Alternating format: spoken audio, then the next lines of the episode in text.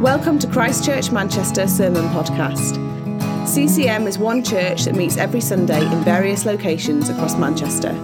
For more information about who we are or about our Sunday meetings, please visit www.christchurchmanchester.com. My home is not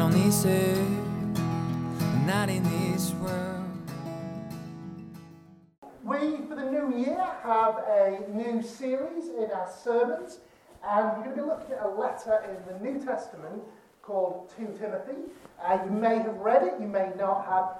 It's a letter written by Paul, like many of the letters, but it's different to most of them, because most of the letters are written to a whole church, whereas 2 Timothy is written to one individual, a man called Timothy, which is where we get the name of the letter from.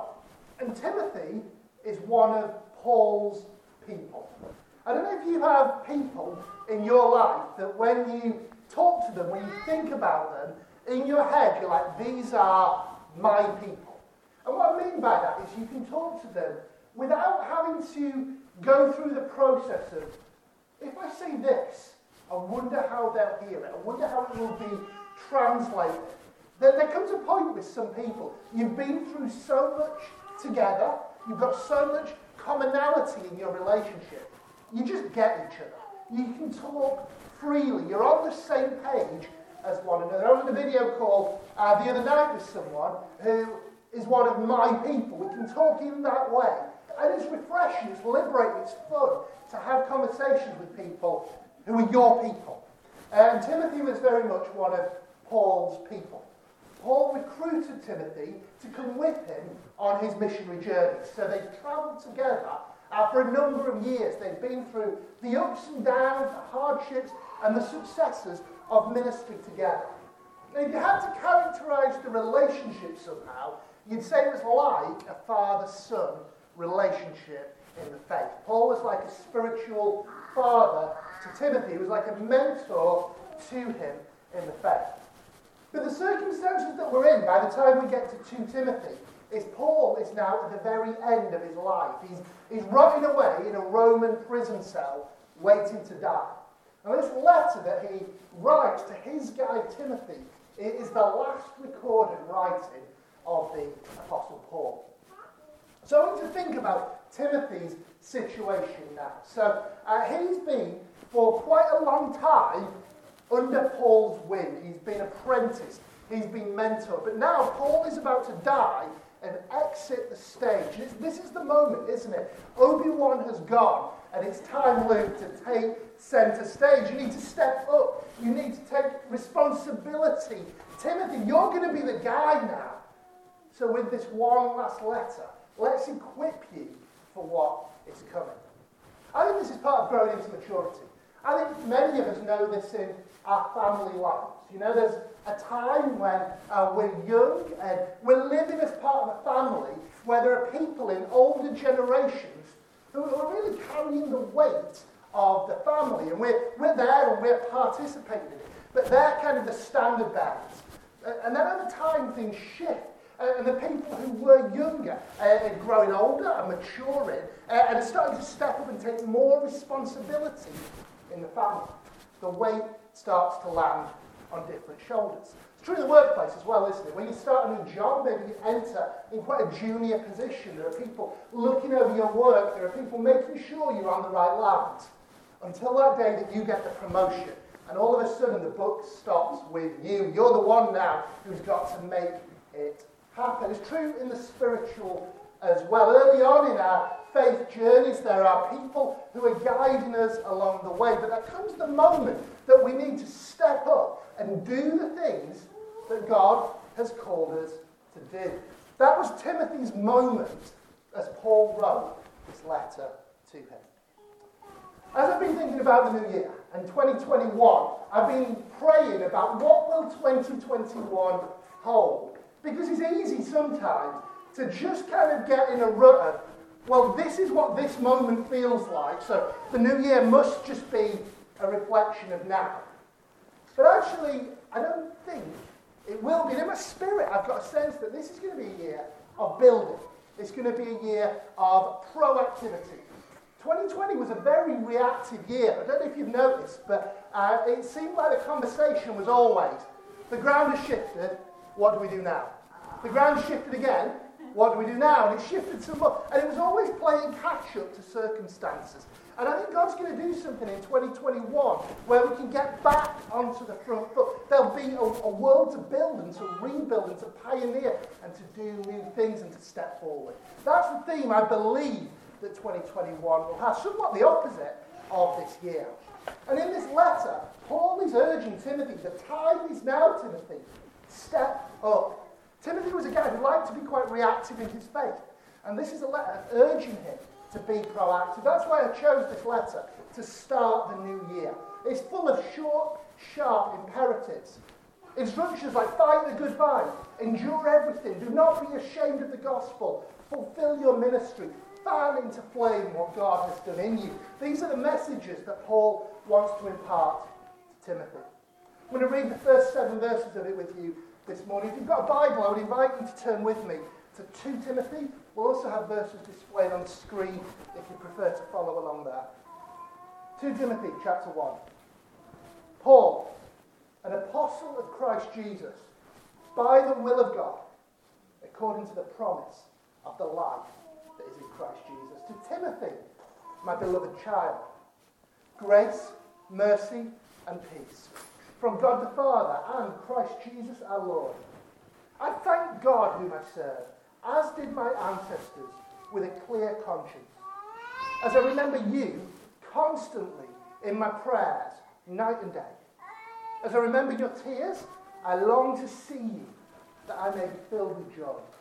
I am reminded of your sincere faith, a faith that dwelt first in your grandmother Lois and your mother Eunice, and now, I am sure, dwells in you as well. For this reason, I remind you to fan into flame the gift of God, which is in you through the laying on of my hands. For God gave us a spirit, not of fear, but of power and love and self control. Let's start by just noticing a couple of things from the way Paul introduces this letter. Did you notice the faith with which he's speaking in verse 1? As he introduces himself, Paul, an apostle of Christ Jesus, by the will of God, according to the promise of the life that is in Christ Jesus. Now, think about Paul's circumstances. Rotting away in a prison cell, he could easily introduce himself as Paul, the prisoner for Jesus. Paul, uh, the guy who's about to die, who suffered for the gospel. And yet, what's front of mind in introducing himself? An apostle according to the promise of the life that's in Christ Jesus. His mind, and particularly his identity, isn't defined by his circumstance. He's not just banging on about the prison cell, but he's occupied with the promise that God has made, the promise of life. I wonder how many of us, when we're reflecting on ourselves and our life, how many of us start with our circumstance and never get to the promise of God? Yet Paul's whole outlook was defined by what God has said and what God has promised. And that, had, that overbore even the circumstances he found himself in. Do you notice as well the affection that he had for Timothy? Look at verse 2. To Timothy, my beloved child. He loves Timothy. He's fond of Timothy. He really cares for him. And so when we read a letter like this, we shouldn't read it as a telling off by a distant authority figure, but rather uh, a father figure who deeply cares for Timothy to do well who deeply desires Timothy to fulfill everything that God has got for him. That's the spirit in which he's written the letter. And then when he gets into the content of the letter, really the first call that he makes on Timothy is I want you, Timothy, to remember. I want you to remember. I recently saw the film Three Billboards Outside Ebbing, Missouri. I don't know if any of you uh, have seen the film. It's a good film, I enjoyed it. And the basic premise is there's a lady uh, in, in, a town called Ebbing in Missouri uh, who doesn't get justice. Her, her, daughter has been killed, and time has gone by, uh, and no one's been arrested, no one's been brought to justice for it. Uh, and she's worried that everyone will forget, that it will just be forgotten and fade away. She doesn't want this to happen. So she hires three humongous billboards on the road into the town, and she has messages displayed. This crime was committed. Hey, Mr. Police Chief, why haven't you brought someone to justice? And these are a constant reminder for everybody coming into the town that this thing has happened.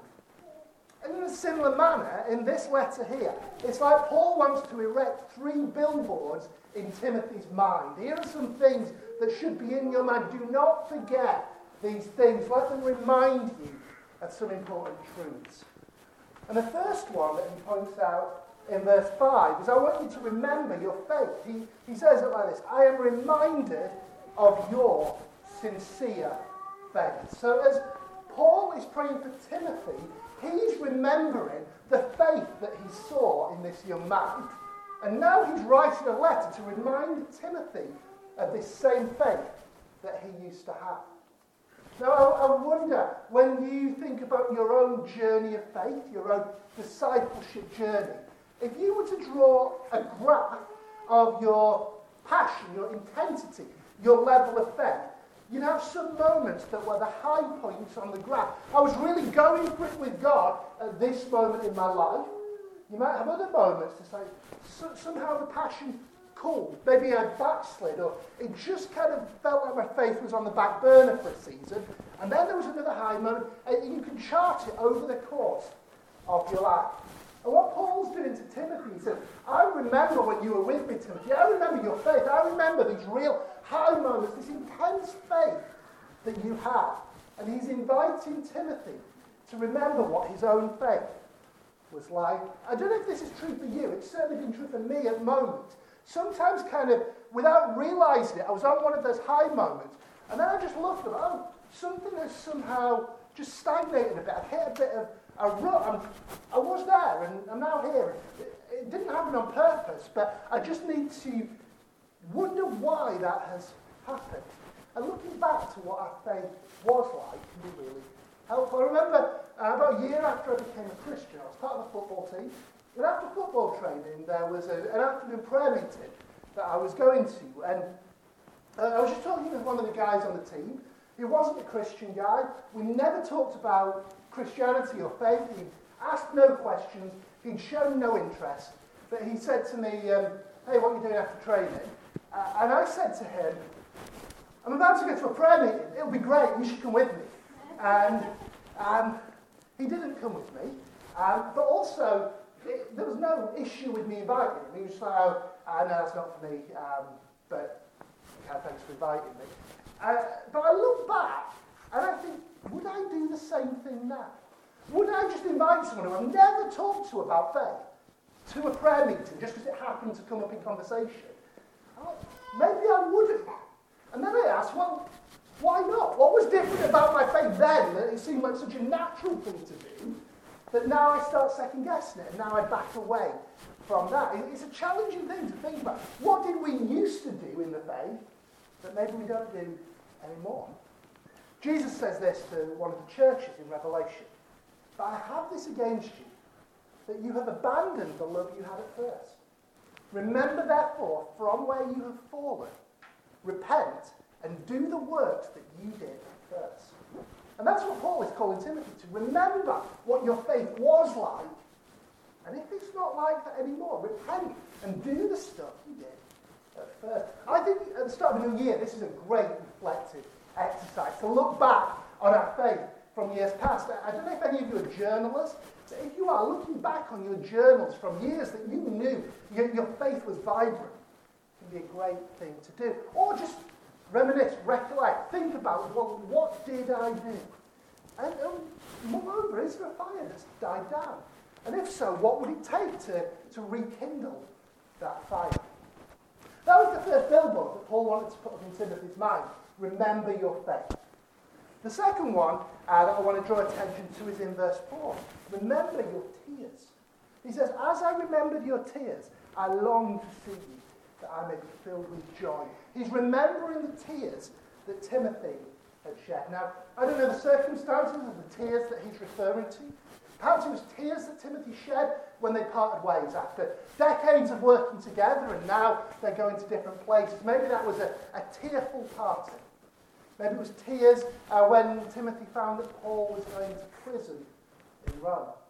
Maybe it was tears that he shed during the hard times in ministry, when they were persecuted, when they were opposed, when they were uh, thrown out of town, when they suffered physically, or when people rejected their message and uh, when people didn't give them the benefit of the doubt but charged them falsely with things that they weren't doing. Maybe there were tears from those times, or maybe it was tears to do with the circumstances of life. We know from uh, other writings that Timothy suffered with ill health. His health wasn't the best. Maybe it was tears that he shed around that.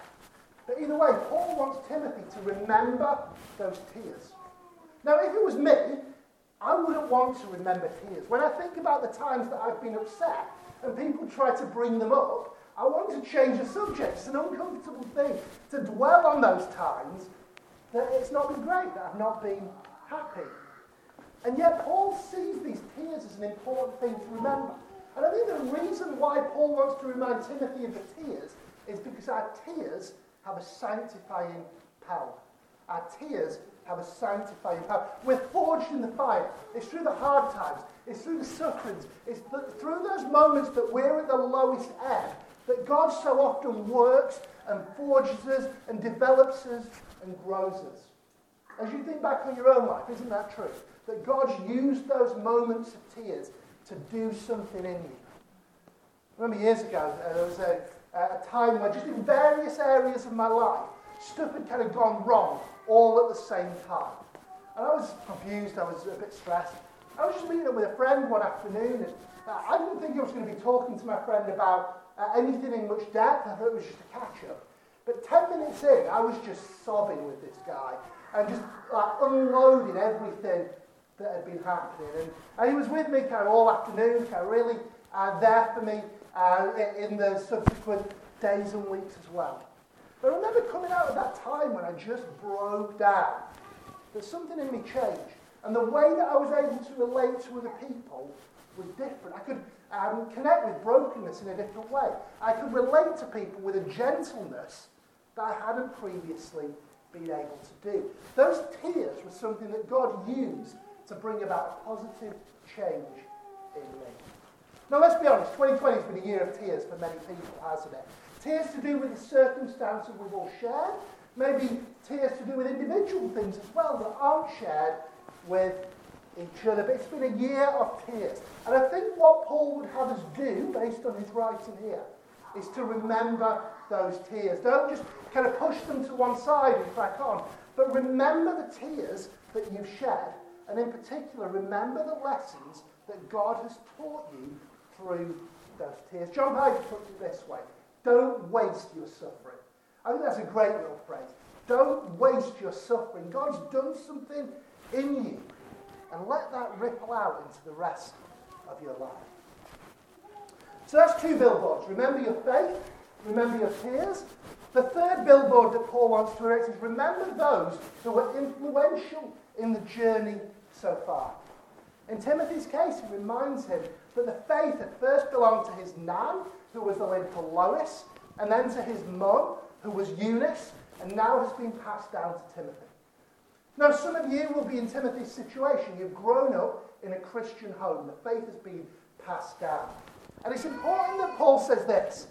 And now I am sure dwells in you as well. If you grew up in a home where faith was passed on, I would ask you this question Does this faith dwell in you as well? You can't just live on the faith of your parents. Well, my parents pray, my parents go to church, oh, I'm sure I'm all right. No, the faith needs to be your own faith. Do you have this faith too? Whether or not you grew up in a Christian home, I will bet there are people who, in your journey with Jesus, have been influential. There'll be people who have passed on what they knew to you. And Paul's message is this remember Remember what you learned from them. Remember their example. Remember their teaching. Remember their faith. We've got these three billboards. I think it's a great thing to do, maybe in your quiet times this week, to reflect on these th- three things. What was my faith at different points in my life? What have I been through? What have I suffered? What tears have I shed? And what has God done through that? And who are the people who have influenced me on the journey? What have they taught me? And how can I make sure those lessons have stuck with me? I would suggest praying into those things and see what God says to you and see what God does. But you know, Paul's not just asking Timothy to look back for the sake of reminiscing. It's not like he's at the end of his life and thinking, okay, this is all done. Uh, I'll write a book about all the experiences and then just kind of pass on. No, he, he cares for what happens next. And he really wants to see Timothy step forward and play the role that he's called to. So he's asking Timothy to look back so that he can step forward. And this brings us to verse 6, Paul's got something he wants Timothy to do in the here and now. He says, For this reason, I remind you to fan into flame the gift of God, which is in you through the laying on of my hands. Do you see the list? For this reason, because of all that I've said, because of all that I've reminded you of, there's something to do now. Fan into flame the gift of God. He's talking about spiritual gifts. Now, some of you may be very familiar with spiritual gifts, some of you may not be. By spiritual gifts, we're talking about abilities and ministries that are given to us by God for the purpose of serving the church and reaching the lost.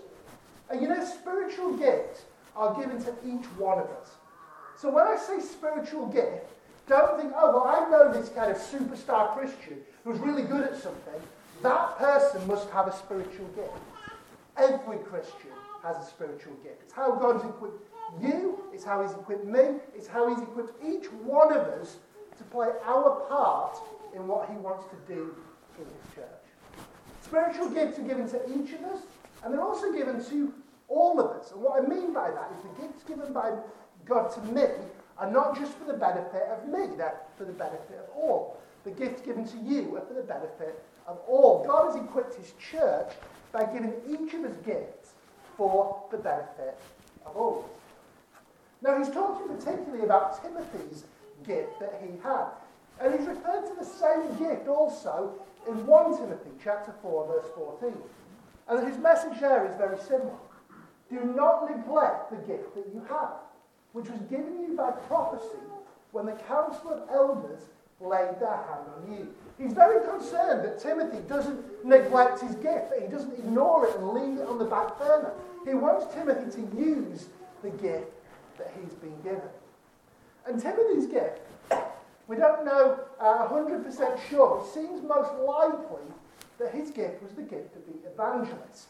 And we know that because of what Paul says elsewhere in the letter, when he says, Fulfill your ministry, do the work of an evangelist. It's like he's saying to Timothy, the thing you've been called to, Timothy, is to be an evangelist. And if we're talking about proactivity and stepping forward and pioneering this year, front and centre has to be evangelism, sharing the faith with others. That's what God's put the church here to do, to be his witnesses in the world. And so that's a big focus of our conversations in the leadership team of the church. We've been talking about evangelism a lot recently. And after we've done this 2 Timothy series, we're going to dig into evangelism in detail because it's so important for us. I think many of us know that it matters. And I think many of us have this sense I really wish that I could talk to my friends about the gospel more than I do. I think we also have this sense of it's hard. Well, we, I want to have the conversation, but how do I get to that conversation in a way that's not weird, that's not awkward? And so we're going to look at what are some of the things that we can do in order to get those conversations happening more frequently. So that's just a spoiler. That's evangelism. That's coming in a couple of months. But be thinking about it now. My question for you today, though, is this. What is your spiritual gift? What is the gift that God has given you? Now, some of you, you might straight away have the answer come to mind. You might know, this is my gift. In which case, my message for you would be this fan it into play. Do not neglect your gift, but use the gift. Some of you, though, when I ask you the question, what is your gift? Your answer might be, oh, I'm not sure what my gift is. In which case, what I would encourage you to do is spend some time prayerfully reflecting and try to work out what the gift that God has given you is. Now, some kind of pointers in the right direction. It's worth reflecting on, hey, what have I always been good at? What are the talents that God has given me that have kind of carried through all of my life? Another question to reflect on would be, what's God laid on my heart? What are the passions that God has excited me about? And another one is this, what are your Holy Spirit superpowers? And what I mean by that is, are there things that when you do them, you kind of notice that God has just done way more than you expected when you're stepping up into those things. If you find the intersection of all of that, there's a good chance you hit on your spiritual gift. If you still don't know, why not talk to your community group about it? Or why not ask other Christian friends, what do you think my gift might be? Well, Timothy's gift, it was imparted to him by laying on of hands. Both of the verses that we looked at say that there's a gathering of elders, and Paul was there as well. They prayed and they laid hands on Timothy. Which I think the context of that would probably be a ministry commissioning. They were commissioning Timothy into a ministry. And sometimes that's how gifts come. Not always, not by any means the only way that get given, but sometimes it happens like that. I remember when I was appointed to eldership here at CCM, there was a, a similar time where people gathered round Emma and I, praying for us, laying hands on us, uh, prophesying over us, and some of the words spoken on that day have been really kind of shaping in what our life has looked like. Well, similar for Timothy, he received this prophecy and this gift at this commissioning. If something like this has happened to you, let me urge you, take it seriously. Step into it. Do the things that God has called you to do. And Paul's instruction is this fan it into flame. Don't just leave your gift on the back burner, but use it, develop it, grow the gift. I'll give you three tips how to do it. Number one, get some faith for it. Get some faith for your gift. God has given it you for a reason. Don't just kind of have in your head, well, I can tick the box intellectually that I know what my gift is. Well, great, that's a good start. But get some faith. God's given it you for a reason. There's things He wants you to do through it. Get some faith that He wants to change the world through the gift that He's given you. Second thing is this find some opportunities to use it. Find some opportunities to use it. Don't just hold your gift as a wealth. If one day somebody asks me to do this, I know that I will be capable of it. If God's given you a gift, find a chance to use it. Ask for opportunities. Knock some doors down. Kind of get a bit rude with people, not in a bad way, but I want to do this. God's laid it on my heart. It's always better to have people kind of busting at the seams to do stuff than, than a reluctance. And if there aren't opportunities, make some opportunities. Start something new. Pioneer some things. God's given you your gift for a reason. Thirdly, find ways to make it more effective. Are there people you know who have a similar gift to you who've been doing it for a lot longer? Why don't get alongside them? Why not grow from what they've learned over years of experience? Maybe there are books to read, people to talk to, talks to listen to, whatever it may be. Find ways to get even better at the thing that God has gifted you in. You know, Timothy's problem, and perhaps the problem for some of us, is he was shrinking back. He was pulling away from the thing that God had called him to do. And Paul was pretty urgent. I don't want you to shrink back to the thing. I want you to step forward, to step into all that God has called you to do. And the reason is given in verse 7. For God gave us a spirit not of fear, but of power and love and self control. What he's saying is you have the Holy Spirit of God living within you to live like it. To live like the Holy Spirit is actually living in you. Be bold, be courageous, be on the front foot, do the things that the Spirit empowers you to do. Let's just talk for a minute about this idea of Christians having the Holy Spirit living in us, because sometimes we get a bit confused on this. First thing to say is this if you are a Christian, you have the Holy Spirit. There is no such thing as a Christian without the Holy Spirit. It says in Romans 8, verse 9, if you do not have the Spirit of Christ, you do not belong to Christ. No one can be born again without the Spirit. We're regenerate. We can't give our life to Jesus but for the Holy Spirit. We all have the Holy Spirit. And yet the Bible also talks about this idea of being filled with the Spirit. This is an empowerment. This is about mission. This is about boldness. This is about stepping forward. And this is something being filled with the Spirit that can happen at any point in the Christian life. It's not just something that happens the day you first become a Christian. You read the book of Acts, you see they're praying, and they get filled with the Spirit. And this happens multiple times. This isn't a one time deal. I mean, count up in the Bible how many times Peter gets filled with the Spirit. There's quite a few. I remember this has happened to me. I was once a Soul Survivor summer camp, uh, I kind of responded in some ministry time, and people prayed for me. And I sensed the Holy Spirit filling me.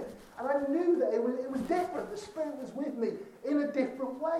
It's happened to me other times since as well. Maybe some of you can pinpoint moments that this has happened to you. We're told in uh, Ephesians to go on being filled with the Spirit. We should look to being filled with the Spirit all of the time. And essentially, what Paul's saying to Timothy is this You've been filled with the Holy Spirit, and yet I can sense a fear creeping into you. Yeah, I can see you're not quite stepping forward to all that the Spirit wants to do through you. You know, by nature, Timothy was a timid man. And yet, in the Spirit, he was made bold. Now, his timidity is starting to reassert itself.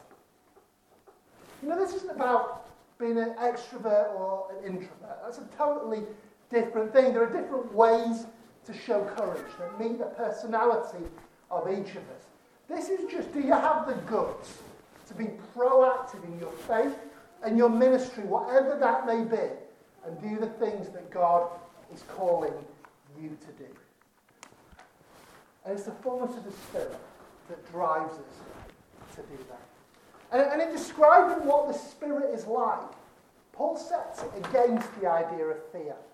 God gave us a spirit not of fear, but of power. Have you ever thought about that? The Holy Spirit in you is a spirit of power. I think too often when we're thinking about taking a step of faith, our question is, what if it doesn't work? You know, what if I offer to pray for this person to be healed and they don't get healed? What if I invite this person to come to Alpha and they don't want to come? Well, what if? But here's a better question. What if it does work? What if they do get healed? What if they do come? The Holy Spirit is the Spirit of power, and we should believe that He's powerful and effective. We should believe the Holy Spirit actually does things. Otherwise, why be filled with the Spirit in the first place? The Holy Spirit gives us power to do the things that we have been called to do. He also says we've been given a spirit of love, so a spirit of power and of love. I think sometimes we can convince ourselves that not doing anything is the most loving thing. Oh, I, I won't share the good news about Jesus. Oh, I won't pray for someone. Oh, I won't serve those in need. I'll just be kind of imposing. Know, the most loving thing is just to let things be. Not true. The most loving thing is to do the things God has called us to do. And the Holy Spirit empowers that love to lay ourselves on the line for the cause of the gospel. Spirit of power, of love, and of self control. And this self control is so important. To be able to do the things that God is calling us to do, no matter what. That takes self control. If we don't have self control, then what we do will be determined by something else. Maybe it's determined by certain uh, desires or habits that we've got, and we just give in to things, and we just give in to lethargy or laziness or some other indulgence that we want to do. Or maybe our, our actions are swayed by our circumstances. We let ourselves be knocked off course by what's going on around us. But we chart the course of obedience, we chart the course of stepping out into everything God's got for us by the spirit of self control. The other day I was coming to prepare this. I'd been uh, on leave over Christmas for a while, uh, and the morning that I came to write this talk, uh, I'd spent most of the morning so far on the sofa. And I knew that there was something that I needed to do. And there was kind of that sense of, right, I need to switch now. I need to get myself up off this sofa, and I need to go to a desk and sit down and get to work. And for a while, I've been in holiday mode. which is fine. It's fine to be in holiday mode when you're on annual leave and it's the Christmas break. There's no problem with that. But there was a moment that I, I consciously knew in my mind now I need to switch out of holiday mode and get to the task at hand. And in my spirit, I had this sense that maybe for me, maybe for many of us, this year has been like holiday. Now, obviously, the circumstances aren't what we'd have chosen for a holiday, but when it comes to the things of God, it's, it's like we've been passive. It's like we've been, we'll just let things play out for a while. We'll, we'll, we'll kind of leave things on the back burner. And it's just a sense it's time to get out of holiday mode. It's time to step forward into the things of God. And New Year's a great moment to reflect and do it. But I believe that's what God is saying us today. It's time to step forward. It's time to prepare our hearts to be in the game for all of God is all that God is going to do in us, all that God is going to do